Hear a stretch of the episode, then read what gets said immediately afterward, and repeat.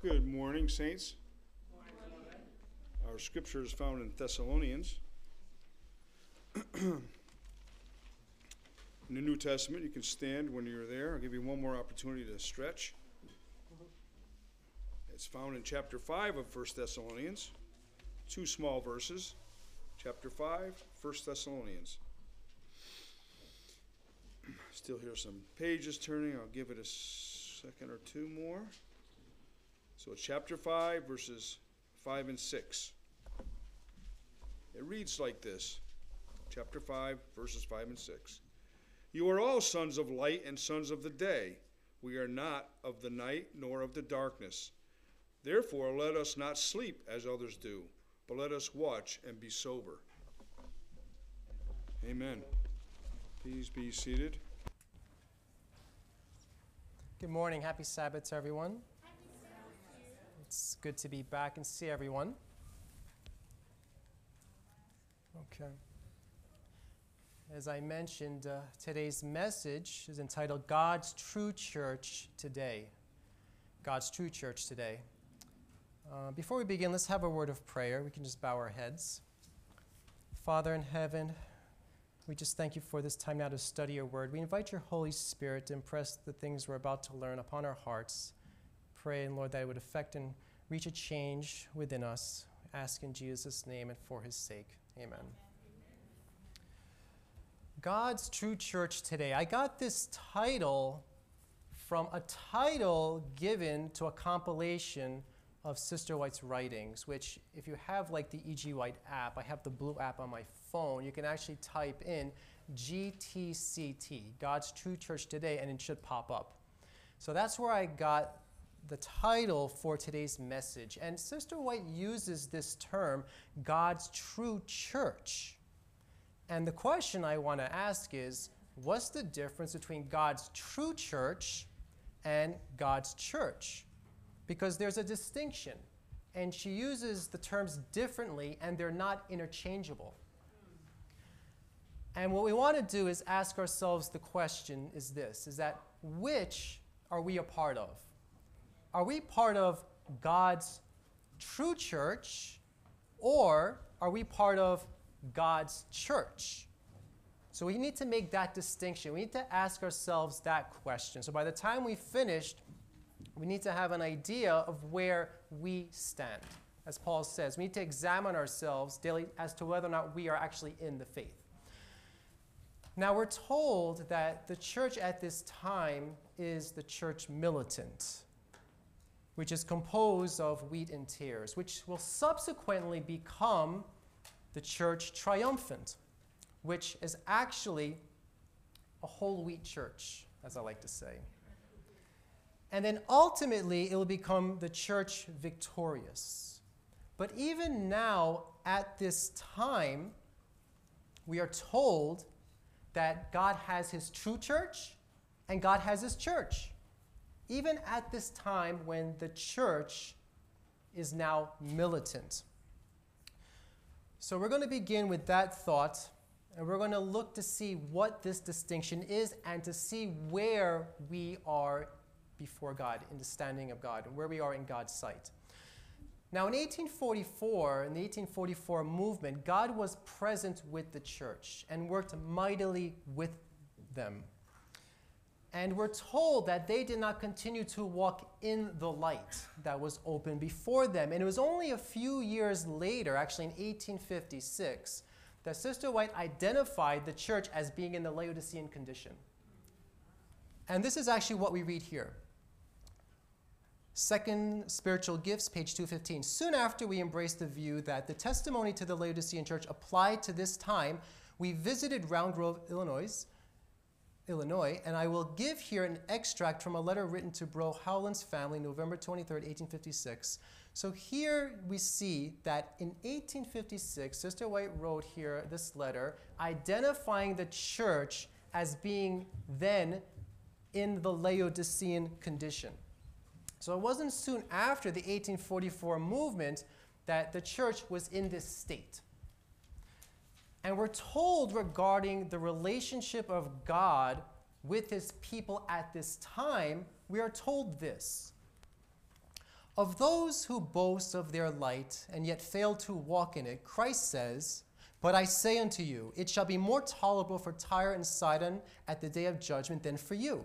And thou, Capernaum, in brackets, she writes, Seventh day Adventists who have had great light, close brackets, which are exalted unto heaven in point of privilege, shall be brought down to hell. For if the mighty works which had been done in thee had been done in Sodom, it would have remained until this day. Review and Herald, August 1st, 1893. She, this is actually written there. I didn't write what was in brackets. The bracketed comments are written by Ellen White.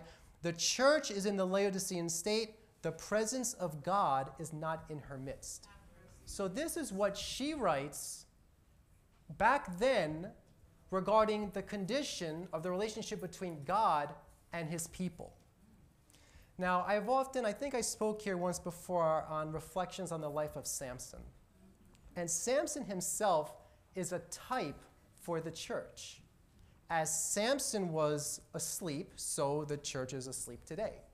As Samson was asleep on the lap of a woman, so the church today is asleep on the lap of a woman through ecumenism, you see, with the other churches, because a woman in the church represents the church, right? As Samson was blind, so the church is blind. And yet again, the, it goes on. As Samson partook of intoxicating beverage, so the church today is partaking of intoxicating beverage through false doctrines coming into the church. So we see that there is a connection between, you know, the experience of Samson and the church in the last days. And scripture says regarding the condition of Samson's relationship with the Lord, it says this He wist not that the Lord had departed from him. You see, Samson had got into the motions of religion. He had said on one occasion, You know, as I tossed away the Philistines, so I will do so at this time right now. But the scripture again says, He wist not that the Lord had actually departed from him. And we see that Laodicea is in a similar condition present day. We see, as she writes, the presence of God is not in her midst. And this is not something that the church would readily recognize. And why would that be? Well, we're told, of course, in Revelation 3, that the church lacks spiritual discernment to see their true standing before God. So we see here that history is what? History is repeating itself. And of course, and this is for another sermon, that the remedy for this, what's the remedy for all this?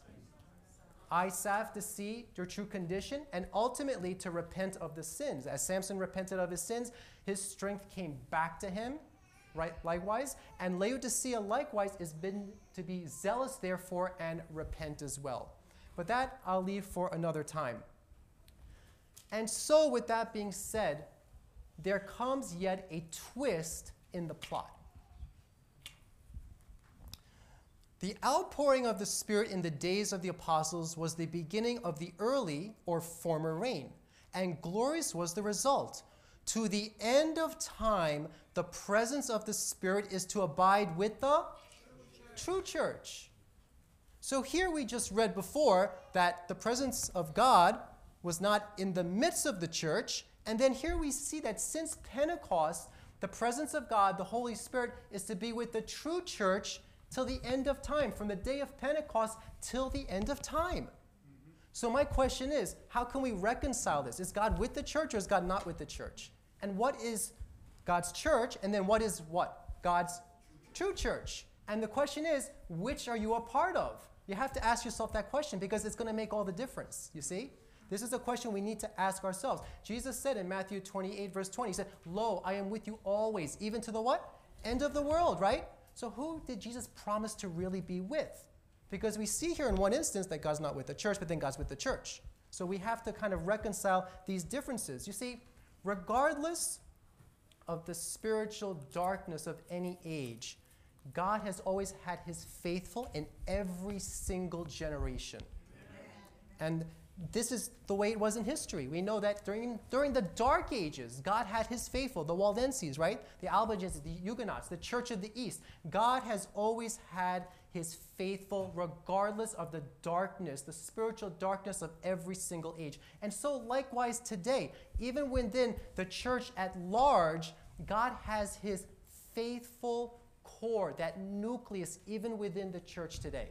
You have God's church and then God's true church. You see? And the Bible calls them the elect, the remnant. Again, that faithful core and nucleus that has always been faithful to God regardless of the spiritual condition of the age. And this is that faithful group that's in the church body, the institution at large. And we need to ask ourselves which are really a part of? Which are we really? Are we in God's church or are we in God's true church? Now, where in Scripture do we read about two groups within the church? Where do we read about that? Right, we read about that in Matthew 25, and I'm not going to go ahead and read all these verses here, but Matthew 25, verses 1 through 4, we see that we had the foolish, right, that did not have the oil. The oil represents the Holy Spirit. And when then you have the wise, which had the oil, and which represents, so they had the Holy Spirit. They had oil in their vessels. So we see one group that had a connection with God, and then we see another that perhaps had a you know, form of godliness but denied the power thereof. Now we're told that the ten virgins represents the church at large. So we have some that were not faithful and we had others that were faithful. So the question I'd like to ask is this if all 10 virgins were sleeping and they represent the church at large, everyone, then who woke up the sleeping virgins? Who woke them up? Does anyone have this is a, the Spirit of God, okay, true. The Holy, many people say the Holy Spirit, but does the Holy Spirit use human instruments? He does, right? When you think back of the midnight cry at the time of the early church, did the Holy Spirit come as a dove and preach the message, or did he use human instruments? He used human instruments, right? So he uses people, he uses faithful people. In other words, at the time, at the early church, God used the faithful Millerites, you see? In other words, it was the little company, that remnant, the faithful, the elect, the remnant, is that God's true church, which He uses to wake up the church at large. You see? And this is actually what we're going to be seeing. So God has always had His faithful. What does spirit of prophecy and scripture have to say about that question? So let's take a look at that here and I'm just going to go ahead and read this here. Had those who claimed to believe the truth acted their part as wise virgins, the message would ere this have been given to every nation, kindred, tongue, and people. But five were foolish, and then five were wise. But the truth should have been proclaimed by the ten virgins. But only five had made the provision essential to join the company that walked in the light given to them. So here we see that the wise had enough oil to join that company that had come to them who were walking in the light. Now, who is this company of light, this little company who came to them with the message, with the midnight cry message? Because she uses this term, this little company. She goes on to say, the little company who are standing in the light. Who is this little company? Because apparently it's this little company that woke up the sleeping virgins at large. And she goes on to talk about this same little company. In fact, if you remember, Sister White's very first vision, this is early writings, page 89. Remember her very first vision? She actually saw what? A little company that were traveling a narrow path all the way to the, the heavenly city. In other words, I can read all of this, but why not? I asked the angel if there were none left. He bade me look in an opposite direction, and I saw a little company. So here's that same term, this little company. Traveling a narrow path, all seemed to be firmly united bound together by the truth in bundles or companies. Said the angel, the third angel is binding or sealing them in bundles for the heavenly garner.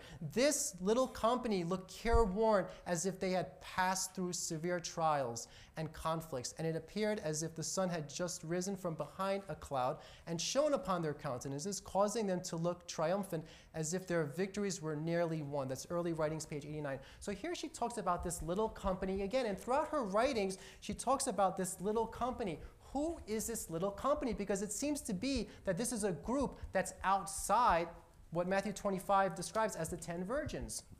Let's take actually a look at this. Now, this is what she writes in Conflict and Courage, chapter 239. The decree that will finally go forth against the remnant people of God will be very similar to that issued by King Ahasuerus against the Jews.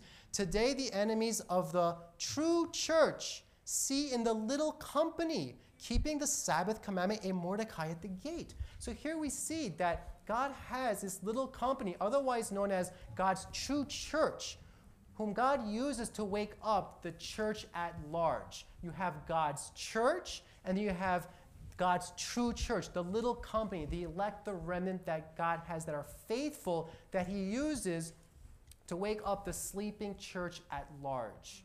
And the question we need to ask is which are you a part of? Are you part of God's church? Are you part of God's true church today? And this is what Scripture says about this group. Here, Paul identifies a group within the church that neither slumber nor sleep.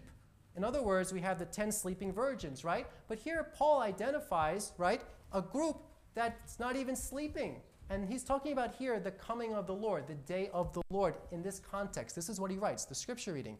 Ye are all children of the light and children of the day. We are not of the night nor of darkness. Therefore, let us not sleep as others do, but let us watch and be sober.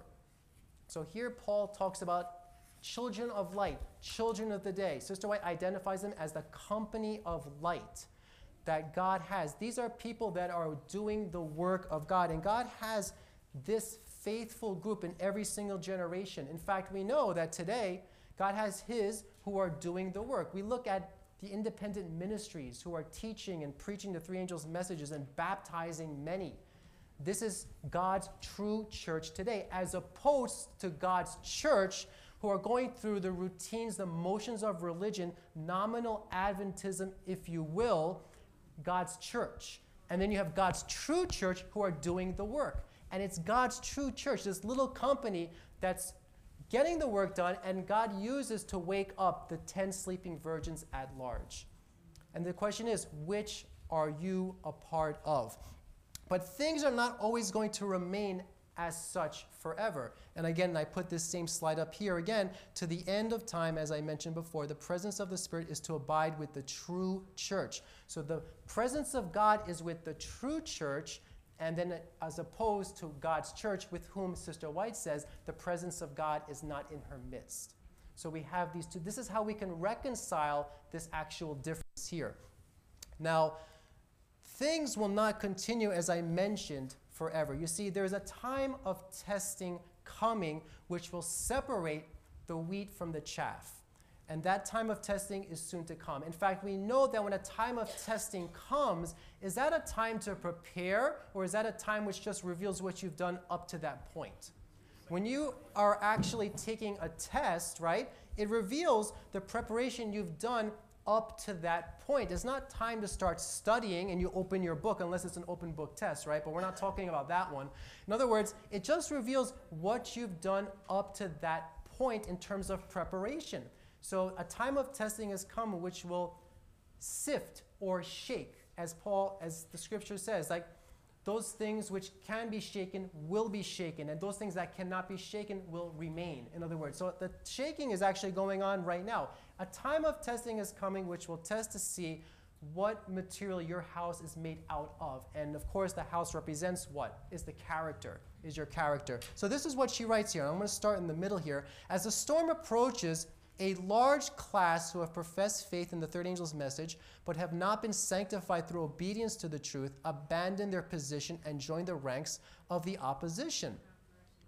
And I'm just going to read here in this order. The church may appear as about to fall, but it does not fall. It remains while the sinners and Zions will be sifted out, the chaff separated from the precious wheat. This is a terrible ordeal, but nevertheless, it must take place. And you have the references actually right there. So she says here that a large class who professes the truth will actually be shaken out. And we know that we read in another place that it's the ranks of the Lord's church will not be diminished. So there's going to be a large efflux out of the church, and there's going to be a large influx into the church because God has many faithful that are not present in the church present day as well too. So this is what is actually coming. In another place, she says it's the majority that will forsake us. So, one place, she says a large class who profess the truth will leave. Here, she says the majority will forsake us. In fact, she says this to stand in defense of the truth and righteousness when the majority forsake us, to fight the battles of the Lord when champions are few, this will be our test. At this time, we must gather warmth from the coldness of others, courage from their cowardice, and loyalty from their treason. So, this is actually what's going to come upon the church to distinguish and separate the wheat from the chaff, God's church from God's true church. This is what's coming, and then at that time, the church will be no longer the church militant, but the church triumphant. As I like to say, a whole wheat church with no tares. That's what's coming to approaching the church at this time. Now, God uses certain things to shake and sift his church present day. Now, what are some of those things that God uses to shake and test his people, to sift the church? Trials, okay. Doctrines, okay. Paul mentions that heresies must enter in among you, that which they that are approved may be manifest. God allows heresies to enter into the church, to shake and sift as well too. Persecution is one thing, right, which will separate the sincere believers from the insincere believers. And also, we're told that this straight testimony, I was just about to say, the straight testimony likewise will also do that work. So it's those three things which will shake and sift the church present day. Paul said, in the last days, many will not endure sound doctrines. And we're living at that time right now where many people may not accept the straight testimony, the straight truth, the Bible, and the spirit of prophecy. So God uses these things to shake and sift his church present day. Now, this is what we read here. Then will the goal be separated from the dross, and it will be made apparent who are the godly, who are the loyal and true, and who are the disloyal, the dross and the tinsel. What clouds of chaff will then be borne away by the fan of God? Where now our eyes can discover only rich floors of wheat, there will be chaff blown away with the fan of God. Everyone who is not centered in Christ will fail to stand the test and ordeal of that day. Maranatha chapter 196. So, right now, we have the church, and within that church is God's true church. We have the wheat and tares mixed, but the time of testing is coming that will sift and shake, and then God will have a pure church which will finish the work. So that's where we are right now with that. And I'm not going to read this slide here, but just to let you know, as I mentioned before, but the church now is the church militant, it's not the church triumphant. There are tares among the wheat. So that's the state and the phase that the church is currently in right now. Now,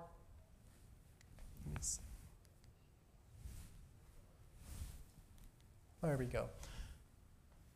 Has God no living church? He has a church, but it is the church militant, not the church triumphant. We are sorry that there are defective members. While the Lord is bringing into the church those who are truly converted, Satan at the same time brings persons who are not converted into its fellowship. You see, at the first, when the church was growing, what was Satan's stratagem to destroy the church? What was his plan? What did he try to do?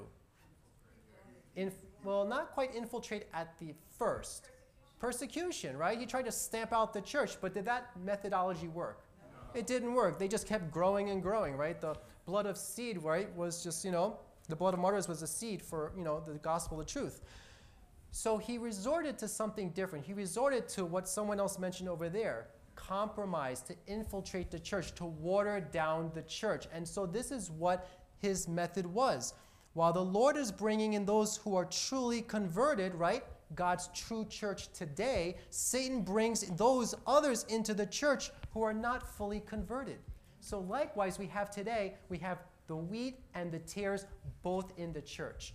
And why is it like that? Because right now we don't have that persecution which is used to purify the church. So we have both converted and unconverted in the church, sincere and insincere in the church, wheat and tares present day in the church. And the question you have to ask yourself, you have to examine yourself are you part of God's church? Are you part of God's true church? Where do you stand? Are you going through the motions of religion? Nominal Adventism, or are you really doing the work? Are you part of God's true church today? Where do you stand? There's no middle ground. You have to, like Elijah said, right? In one instance, he said, How long you halt between two opinions? You have to choose this day, what are you going to do? Are you going to be all in for the Lord, or are you just going to go through the motions of religion? The distinction and difference between God's church and God's true church today. You see, it says here, For not all Israel is of Israel. And though Israel be as the sands of the sea, yet a remnant will be saved. This is what Paul actually has to say. Now, this is not just some arbitrary, you know, decision on the part of God. The scripture says that God has no pleasure in the death of the wicked, right? God desires everyone to be saved and to come to a knowledge of salvation that's in Christ. So this is no arbitrary decision on the part of God. You know, God loves his church. God blesses his church. But it's interesting to note that God also loves and blesses those who don't acknowledge him, the wicked. So what's the difference? What is the difference? Where does the difference have to be? You see, the church needs to live a life that's commensurate with the blessings that God has bestowed upon her. You see, they have to live a life. The church right now is not reciprocating, you know, towards the blessings that God has given upon her. And that's the distinction. That's actually the difference right now. And it's we're told that the goodness of God is supposed to lead to repentance. You see? And this is one of the things that the church actually has to do to get into right relation with God. So this is what Paul says. Even so, then at this present time, there's a remnant according to the election of grace. There's a, lem- there's a remnant there. There's the elect that's present, that God is the only one who knows who they are. In fact, God was speaking with Elijah, and what did Elijah say to the Lord actually? He said, Lord, I'm the only one that's left here. There's no one else, right? And what was the response of God to Elijah? He said, I still have 7,000 that have not bowed the knee to Baal. You see, in the days of Elijah, people were mixed up in the worship of the Lord and Baal worship. They were involved in what's called syncretism, you see? But even Elijah, the prophet, was not aware that God still yet had 7,000 who had not bowed the knee to Baal, that were in Israel. God's true church, as opposed to God's church. And these were known only to God. Now, there's a term that you'll come across. I'm not sure if you actually heard of it before. How many of you have heard of the invisible church? The invisible church, right? You'll read about it in God's true church today in the Spirit of Prophecy compilation. God has his invisible church, and then God has his, you know, visible church. And the invisible church represents the elect that are only known to God. Only God knows them. And then you have the visible church, which is the institution at large in which the invisible church is in the midst of, but only God knows who they are. You see? You have God's church, and you have God's true church. And you need to ask yourself, which are you a part of? Are you part of the faithful group, that remnant, right? That's according to the election of grace, which have not bowed the knee to Baal, that you're faithful to God? Are you involved in syncretism? You're worshiping God on the Sabbath, and during the week, you're just doing, well, whatever it is that you do. You see? You have to ask yourself, where do you stand? You see? This is stuff that we need to ask ourselves. And this is what Scripture teaches throughout history. And this is actually just what I mentioned before here. Throughout history, God has always had his faithful within the church. When you actually read Acts chapter 7, it talks about the church in the wilderness. Acts chapter 7, right? Was there a church in the Old Testament time? Yes, apparently so, because Acts chapter 7 talks about the church in the wilderness when Israel was going through the wilderness before they were entering into the promised land. So you have God's church in the wilderness, God's church. How many entered into the promised land? Two. So you have God's church, and then you have God's true church. Though Israel be as the sands of the sea, a remnant will be saved. God's church and God's true church. You see? Where else? What other? In fact, we're told this Mordecai himself is a representative of God's true church. It says here, I won't read the top portion, but here, today the enemies of the true church see in the little company keeping the Sabbath commandment a Mordecai at the gate. So Mordecai himself is a representative of God's true church. You see, many of them were just living in Babylon. They had the opportunity to go back to Jerusalem, but they were too comfortable in Babylon. You see? Many today, people just don't want to really do exploits for the Lord because they're just too comfortable doing what they're doing. But Mordecai was faithful even to God in Babylon, while others had the opportunity of going back, but they didn't take the opportunity. You see? And we know that a crisis came upon them, and a crisis is coming upon the church too, which I mentioned before. It's coming. All of these are typologies for us living today. And that came very quick and very suddenly and history is going to repeat itself, unfortunately. So we see here that many did not want to go back to Jerusalem. Mordecai represents God's true church. You have God's church at large, Morde- a little Mordecai in the gate, little company, God's true church. Which are you a part of? Which are you a part? You have to ask yourself the question. Again, the three Hebrew worthies on the plain of Dura. You had probably thousands and tens of, maybe even millions of Jews on the plains of Dura bowing down to the image, God's church. Now, did God have his true church there? Amen. Ah, okay. Shadrach, Meshach, and Abednego. God's true church and God's church at large. Which are you a part of? You have to ask yourself these questions because this makes all the difference. And it's better you hear it from Brother Joe than from God because one day when you knock on the door, you don't want to hear those words that we know Jesus says to those who are knocking on the door. So you need to ask yourself the hard questions now rather than get them later when there's no answer. Again, this is what Scripture teaches Gideon and his 32,000, right? God's church. And then he had the what? True church. And how many were there? 300. God's church and God's true church who did the work and the rest were just shaken away, the shaking and the sifting. Which are you a part of? I didn't mean to do that. In other words, again, you actually have the Sanhedrin, right? You know, that's it, you know. I'll tell you, you know, it's just a fire thing in the bones, you know. But so you had the Sanhedrin, right? You had the church conference of the day. The church and God's true church you had a, a Nicodemus and a Joseph in there. You see? Likewise, today, it's the same thing. And history goes on and on and on. Even present day, 50,000 Millerites, God's church. And who was God's true church after the disappointment? 50. You have God's church, and then you have God's true church. Which are you a part of? When the time of testing and disappointment comes, are you going to fall away or are you going to remain firm? Is your anchor going to hold during the storm? You got to ask it.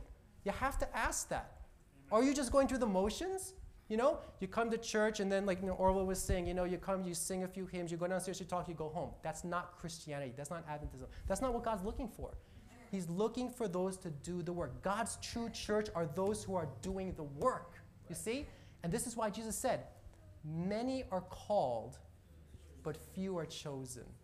You see, Jesus wasn't looking for space in, you know, you know, in the Bible just to put those words down. You know, this is what he said Broad is the way which leads to destruction, and many there be that go therein. Narrow is the way which leads to life, and few there be that find it. This is what he said. This is, we have to understand what Jesus is actually saying here. God describes the remnant as such. He says the remnant is as this is as a mighty tree, you know, mighty wind rather, blown of a strong wind, two or three olives left on the outmost bough. In other words, when the wind comes, when the storm comes and it shakes all the fruit off, the remnant are like two or three, you know, olives on the outmost branch. That's how he describes, you know, the remnant. And the question is, when the storms of life come and the winds start to blow and the floods and the rains descend, will you hold? God's true church will, but the majority, a large class, will leave. And yet, the ranks of the church will not be diminished. Why? Because God has many of his faithful children out there who will come to take the place of those who leave that are present day in the church. Do you see? That's how it's going to happen. You know, Jesus said in another place, Fear not, little flock. It is your Father's good pleasure to give you the kingdom. God is addressing the faithful who are doing the God's true church, that little company, little flock. This is whom Jesus is addressing. In fact, Revelation 12, 17 says, right? We know this verse already. And the dragon was wroth with the woman and went to make war with the remnant of her seed, which keep the commandments of God and have the testimony of Jesus. Now, who here is Satan waging war against? The true church. In other words, he's waging war against the remnant of her seed, which keep the commandments of God and have the testimony of Jesus. You see, Satan is not wasting his arrows on sleeping church members.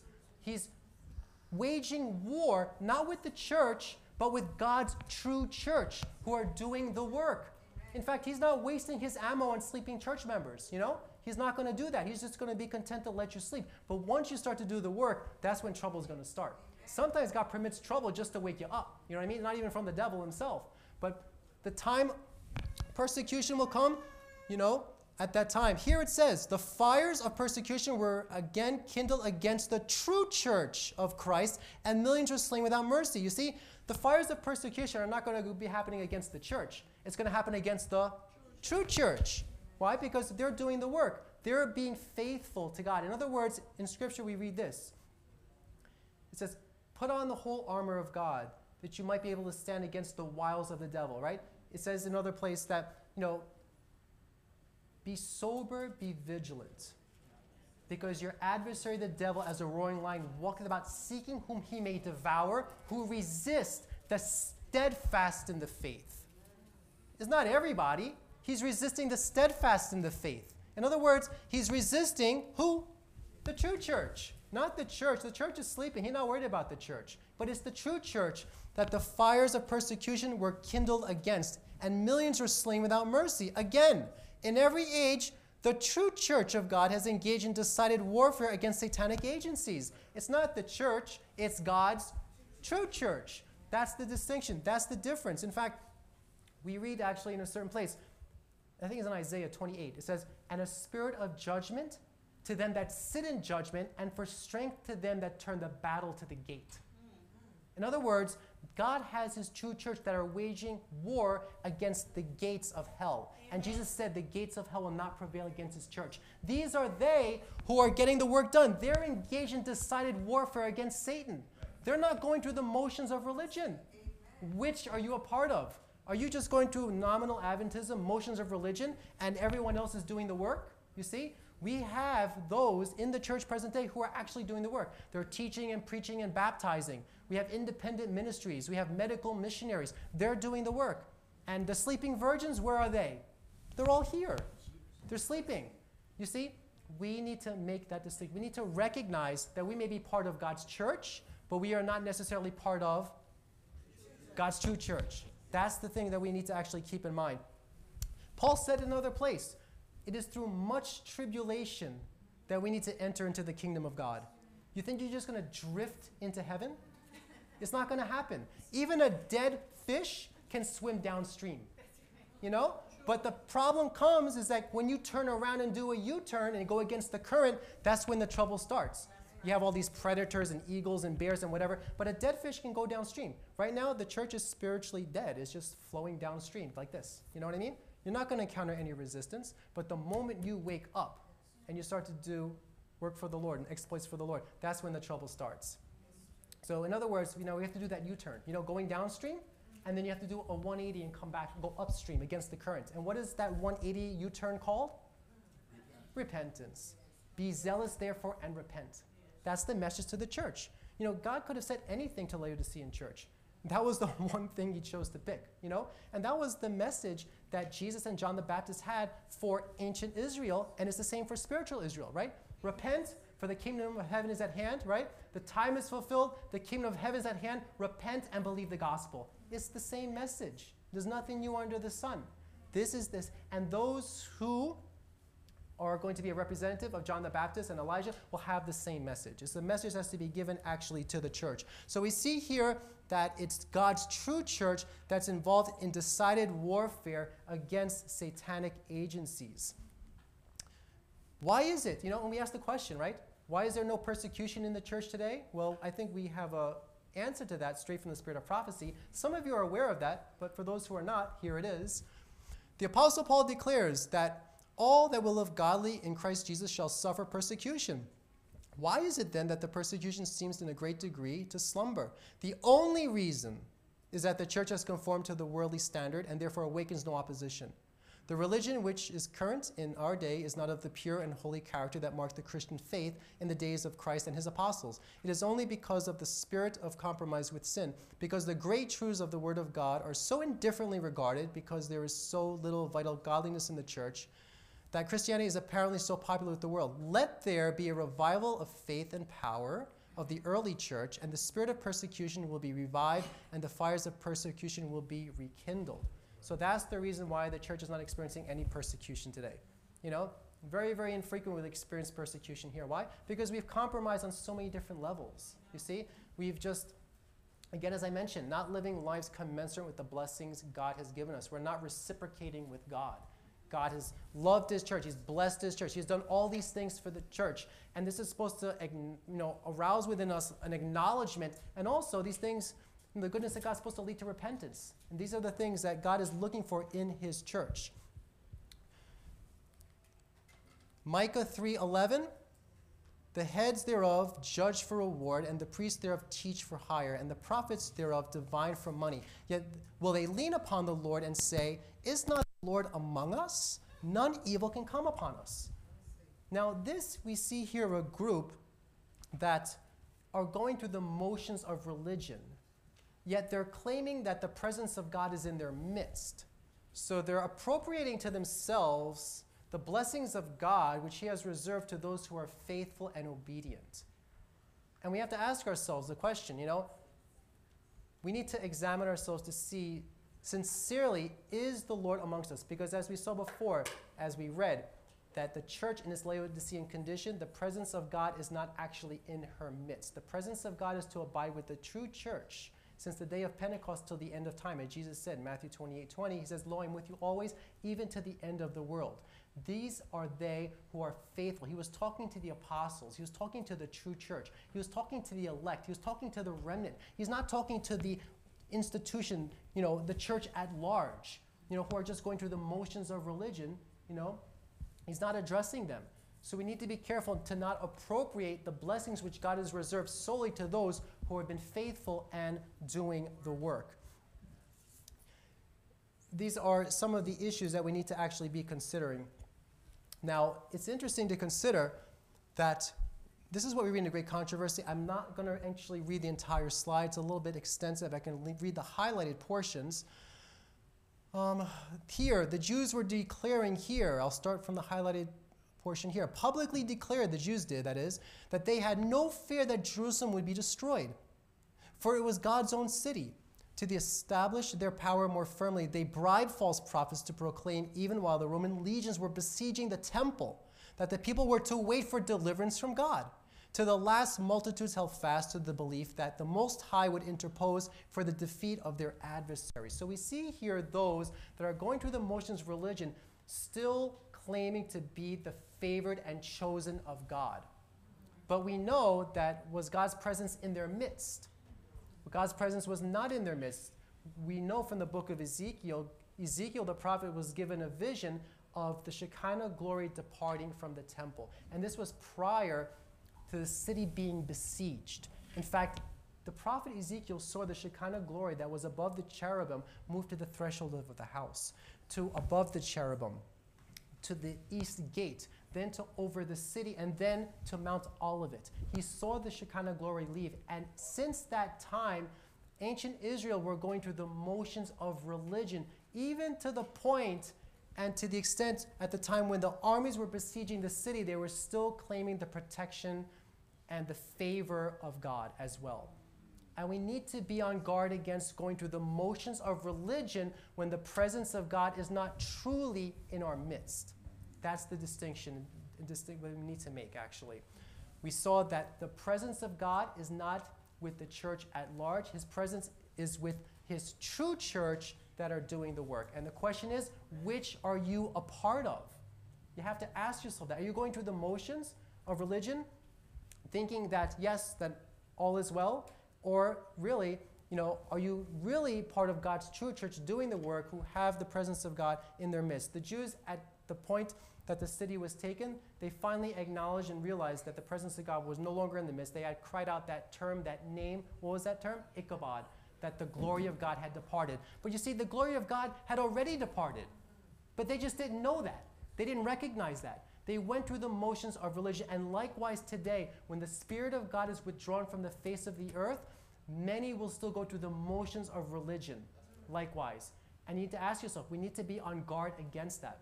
It's even worse than that. Well, The bribe, they bribed false prophets to proclaim what they wanted to keep the people underneath their sleeping. Right, exactly. In fact, you know, today we have people with itching ears, you know? And many times, you know, when God has a message to give to his people, very often is not received. You know, in fact, in one place, I think he says to Jeremiah, Thou shalt speak unto these people, but they will not hearken unto thee. Thou shalt call unto them, but they will not answer. For this is a nation that obeyeth not the voice of the Lord, nor receiveth correction. For truth is perished and cut off from their mouths. So this is where we're at today.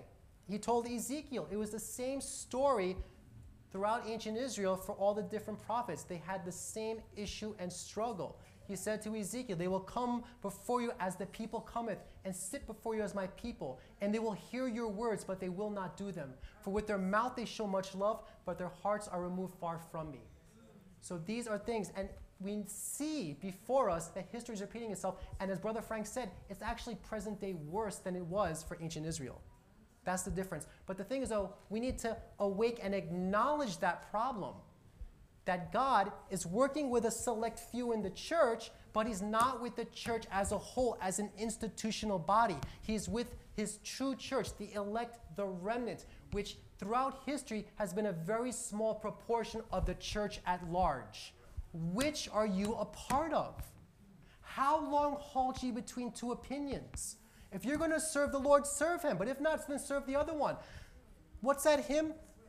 Once to every man and nation comes a moment to decide. You have, there comes a time to every man and nation where you're going to have to decide what you're going to do. You have to ask yourself this question. And the, the Lord has, has this message for us because He wants us. He's going to be wrapping up this work very soon, you see, with or without you. God has His faithful, His true church that are going to finish the work. Are you going to be part of the foolish that fall away or the wise that wake up and join the company who come to you in the light, right? Walking in the light. That's going to wake you up. Which are you going to be part of? Do you have enough oil in your vessel for such a time as that? Or do you have no connection with God? You have to ask yourself God doesn't want us to be foolish virgins, certainly not.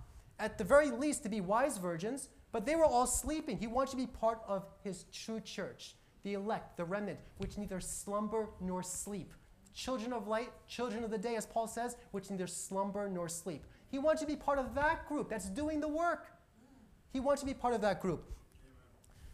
You see, after the rejection of the gospel, the Jews continually zealously to maintain their ancient rights. They rigorously preserved their national exclusiveness, while they themselves could not but admit that the presence of God was no longer manifest among them. You see, finally it dawned on them. Finally it dawned on them that the presence of God was not in their midst. They were just going through the motions of religion. How is it with you today? Are you going through the motions of religion? You know, you just go to church, you know, sing a few hymns, you go talk downstairs, you go home. That's not doing the work. That's not what Jesus' commission was to all of us. He said, Go to all nations, teach and baptizing them in the name of the Father, the Son, and the Holy Spirit. You see, this is the work. God has His faithful that are actually doing the work. And this afternoon, you have an opportunity to decide whether you're going to be part of God's church or you're going to be part of God's true church that are actually doing the work. Are you going to continue going through the motions of religion? Are you going to just like wake up in the morning, you know, you eat breakfast, you don't even pray, you don't even read the Bible, you just come here, you know, perhaps probably even late, you know, and then, you know, you just go here, you sing a few hymns, you go talk, and then you go home. That's not being part of God's true church today. God's true church today. This is the this is the message I have for you today. Which are you a part of? You got to ask yourself these questions. You see, and I'm going to be wrapping up here pretty soon. But the question is asked this. When Christ returns, shall he find faith on earth? You see, at Christ's first coming, was the church at large ready for his coming? No. You see, there was a little company that were blameless and walking in all the commandments of God, that were ready for his company. God's true church. But God's church at large, the institution, the Adventist conference at the time, they were not ready for his coming. In fact, the wise men were knocking on the door saying, Where is the coming? Where's the Lord? In fact, today we're going to have wise men coming from different religions, you know, different denominations, not even different religions altogether We'll be knocking on the conference door saying, you know what, we've been just looking at some of these prophecies, and I think we're living in the last days, and I think Christ is coming soon according to the Bible. What do you know about that? And you know what they're going to say? I don't know. We don't know. It's going to ha- history is going to repeat itself.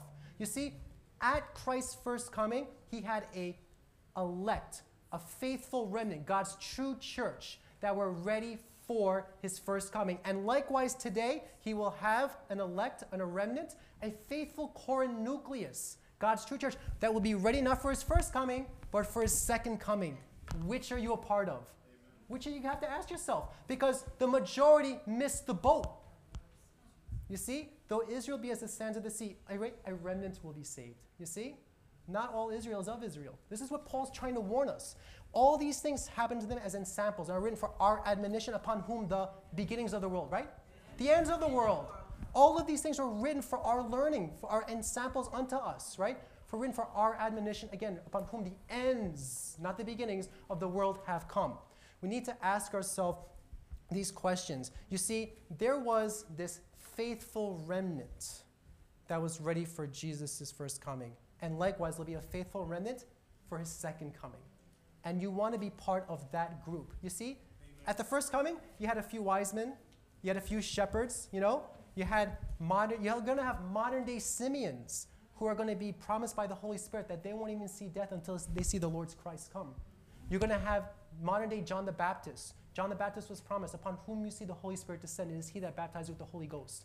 God has faithful to whom he will give, be privy to give insight information. The secret of the Lord is with the righteous. You see?